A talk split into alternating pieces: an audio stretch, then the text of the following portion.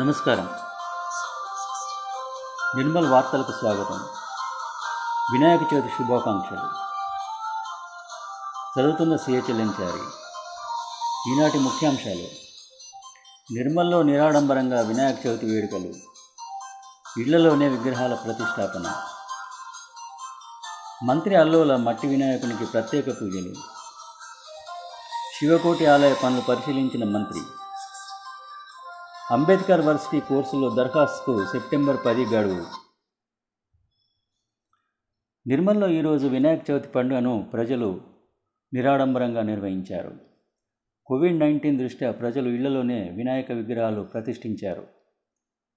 మట్టి వినాయకుడిని ప్రతిష్ఠించాలని ఉన్న ధరలు అందుబాటులో లేకపోవడంతో పిఓపి విగ్రహాలు కొనుగోలు చేసేందుకు ఆసక్తి చూపారు.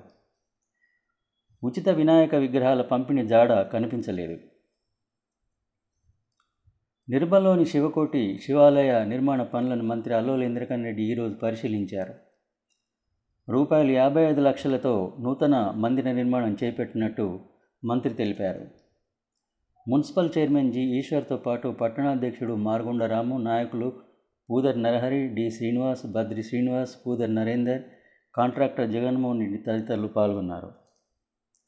వినాయక చవితి సందర్భంగా మంత్రి అల్లోల ఇంద్రకరణ్ రెడ్డి తన నివాసంలో మట్టి గణపతికి ప్రత్యేక పూజలు నిర్వహించారు.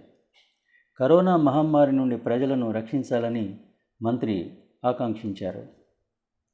ఈ నెల ఇరవై నుండి పది రోజుల పాటు సద్భావన ప్రచారం నిర్వహిస్తున్నట్టు జమాయితే ఇస్లాం హింద్ సంస్థ పేర్కొంది. అంబేద్కర్ వర్సిటీలో వివిధ డిగ్రీ పీజీ డిప్లొమా సర్టిఫికేట్ కోర్సుల్లో ప్రవేశాల కోసం నోటిఫికేషన్ విడుదలైంది.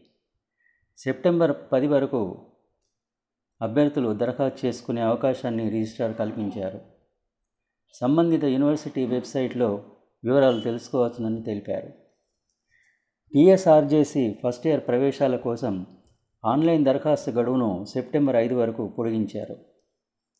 రాష్ట్రంలో కొత్తగా రెండు వేల నాలుగు వందల డెబ్బై నాలుగు కరోనా పాజిటివ్ కేసులు నిర్ధారణ అయ్యాయి ఈరోజు ఏడుగురు మృతి చెందగా మొత్తం మృతుల సంఖ్య ఏడు వందల నలభై నాలుగుకు చేరింది. మొత్తం కేసుల సంఖ్య ఒక లక్ష ఒక వెయ్యి ఎనిమిది వందల అరవై ఐదుకు చేరుకుంది. కాగా ఈరోజు నిర్మల్లో కోవిడ్ పరీక్షలు నిర్వహించలేదు. ఈనాటి వార్తలు ఇంతటితో సమాప్తం. నమస్తే.